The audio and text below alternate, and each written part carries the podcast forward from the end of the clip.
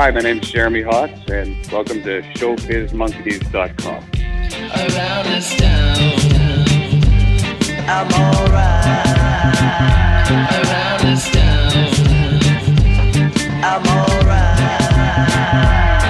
I mean, no consequence when you playing with the fire. Move to the left, man. No welcome to Showbiz Monkeys. Uh, we spoke last three years ago, uh, the last time you were touring across Canada, I believe.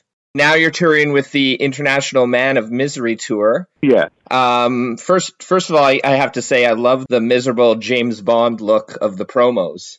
yeah, I didn't like I didn't like shooting the commercial. No, no, I had to I had to jump up and down on one of those trampolines to make it look like I was taking off and landing. I hated it, and I had to wear I had to wear a tux.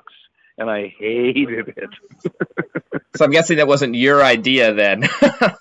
uh, the title was, but I didn't know that they were going to do this jetpack thing, uh-huh. and being a suit and all that crap. I just come up with the title, and then they turn it into something completely miserable. To that.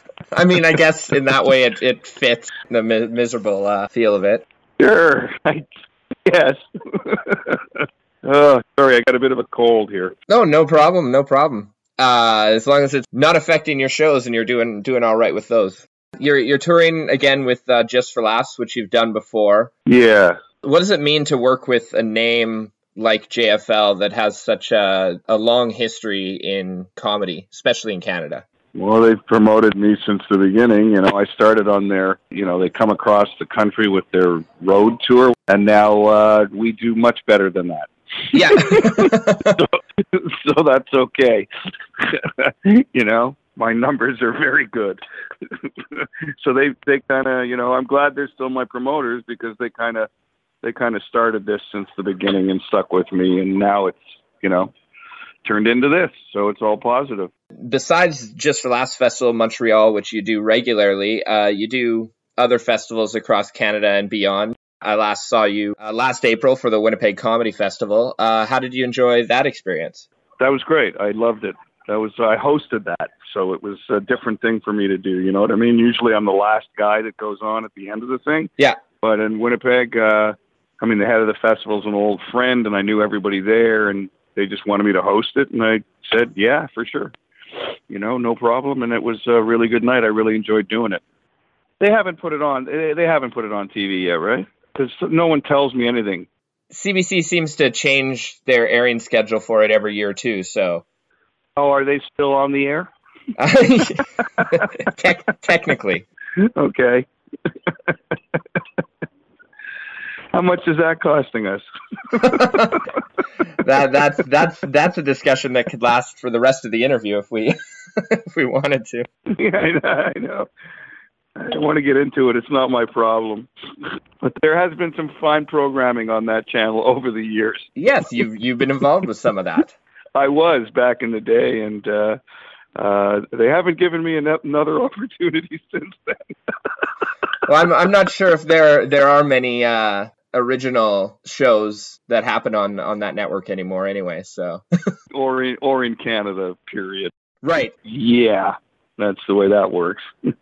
Um, I saw uh, one of the shows that you did when you were in Winnipeg that was a delight to see was, uh, it was a small uh, club gig where they threw on a whole bunch of comics, and uh, you came on and did a guest spot. Do you like opportunities where you can kind of go into clubs where it's not necessarily a booked show where you're the name headliner and be able to have fun like that with the other comics and with the crowd?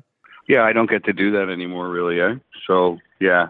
I don't get a chance to do that. So when it comes up, yeah, I mean, uh, I like to see the other guys and stuff and what they're working on because it's always like me and just an opener now, you know. So, but it was good on the on the T V taping night because it was just me and a whole bunch of, me bringing on a whole bunch of different people. And there's there's a lot of certainly in Canada, there's a lot of good comics that you haven't heard of before. So you know, you should really get out there and look at. I mean, there's not really a big T V industry here for for Canadian shows and stuff. So I suggest if you want to see like the best, funniest people in the country, I suggest you go to the club. I mean, that's where they are. Thankfully, there's still a, a good uh, comedy club system in in Canada. Well, thankfully there is. I mean, yeah. Because they ain't going to get, I mean, some people are, but very few. uh, you're not going to get much love on, on T V in the country, if you know what I'm saying. Yeah, absolutely. Yeah. So that get as good as you possibly can, and uh, uh, you know, try another country, if you know what I mean.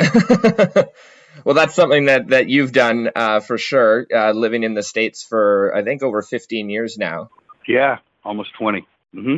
What is it like when you do come back to Canada and get to travel the country, see places that I'm sure you visited a lot more when you were younger, and, and doing those club dates across the country? What is it like coming back and doing these theater shows every few years? Well, it's what I like. It's the only way I can keep in touch with where I'm from. You know what I mean? So I'm really, I'm really fortunate and blessed that I got an opportunity to do that, or else I think, I guess my whole cult- cultural identity would have been lost, you know? Yeah. Yeah. But, uh, because I get to come back every couple of years and then live in the States, uh, I, I continue to grow as a comic and continue to be completely unique, because, uh, I am this weird sort of Canadian slash American slash South African dude. So it's really weird. So th- this tour, compared to past tours, for people that uh, that do like to get out and see Jeremy Hawks every time he comes through their town, uh, what is different about this tour? I know you're you're at the point where most of your sets are improvised night to night. Yeah, they're made up, which is interesting. uh, but no, the uh, the material as well is like uh, will not be the same as the last time, because, dude, I don't remember what I, I said the last time, and that's the way that works. So as with age comes, you know, forgetfulness, and that actually helps you as a performer, so you don't repeat. Yeah. And I'm really lazy that way. Like I don't, I don't, I don't, you know, Seinfeld will write out the same joke and do it the same way in a, a million times in a row and stuff like that. I, I can't do that. I would, I'm not a play. You know what I mean? Yeah. You got, it's an act, and you got to come and see it. And the only way to keep me interested is to make it up and have fun with it. And that's how I write. I'm writing and creating right in front of them. The audience knows it. That's why they keep coming back. People have seen me like, this is the fifth time I've seen you. This is the eighth time. They keep coming. They know it's different. Mm-hmm. Well, I think there's there's a sense when, when you're watching it, the, the audience knows that they're in on this special experience, yeah. That things are kind of, obviously you have little bits you'll, you'll touch on, but things are being produced right on the spot. And that that's, creates an excitement for the crowd. That's what it is. You got it. That's the thing. Now, last time we spoke, uh, we had briefly talked about working with Ken Finkelman, uh, specifically with the Newsroom. Uh-huh. But can you talk a little bit more about uh, all the, the work that you've done with him over the years and what you learned comedically from him, mm-hmm. working with him over the, over that time? Uh, without Ken, I never would have uh, been on a T V show, uh, probably, uh, in Canada. So uh, I'm really happy about that. He really got me started. And he put me on, and uh, he just liked the, the genuine ability that I had. And, and, you know, he always said, Hotz, you're a really bad actor.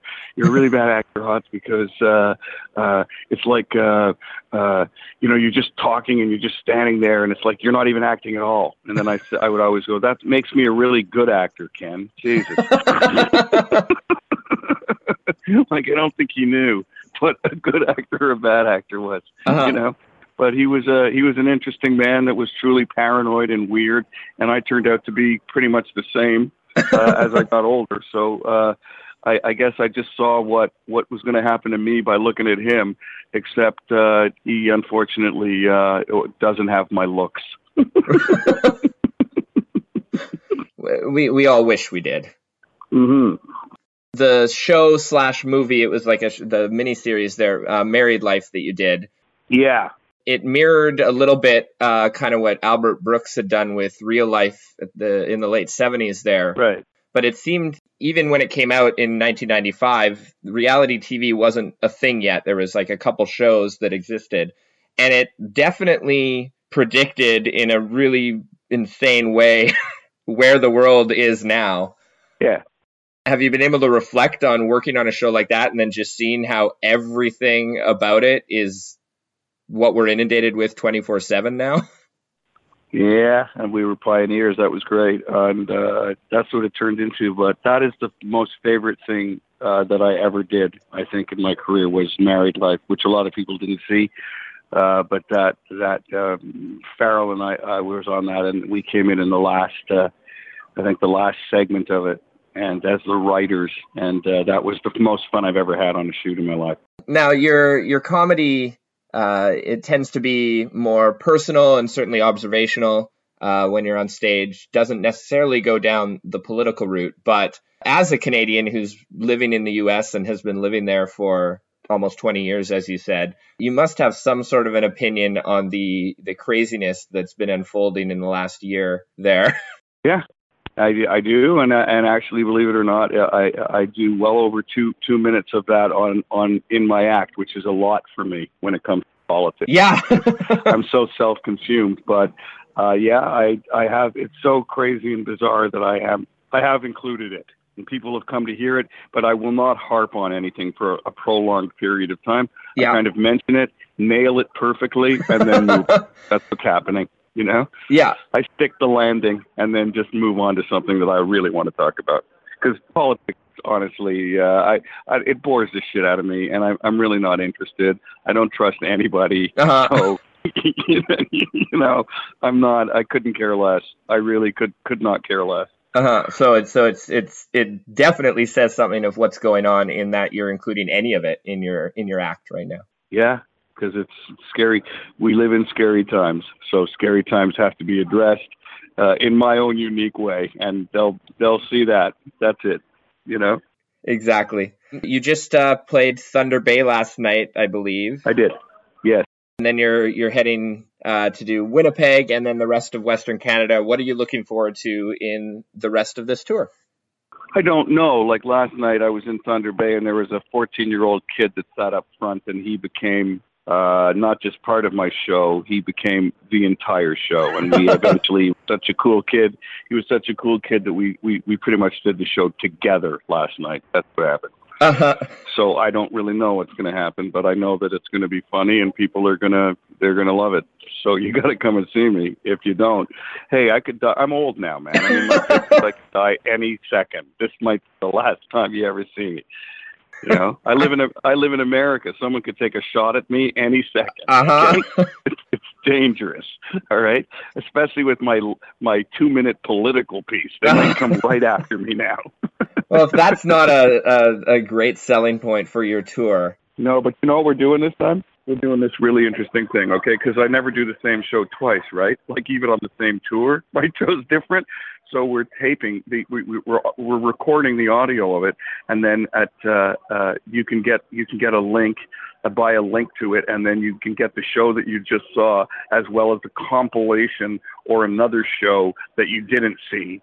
Uh, you can download that from, from online. We're, we're getting that page and sending it out to people. Oh, wow. Yeah, it's a different thing. That's, that's a really cool, especially like you said, because no show is the same. People would be interested in hearing what it was like in other cities. Mm-hmm. Oh, very cool. Well, uh, will that information be up on your website when it's all ready? When it's all ready, yeah.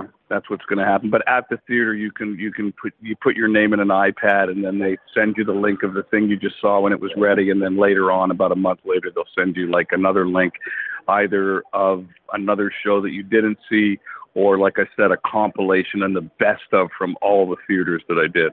And will that only be available to people that saw the show live, or will it be available to other people? It'll be available to other people if they sign up on my V I P list on my on my uh, webpage. They'll get a they'll get a notification saying this shit is ready. That's what's going on.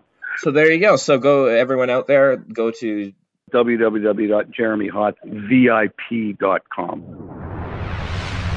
Show biz monkeys dot com.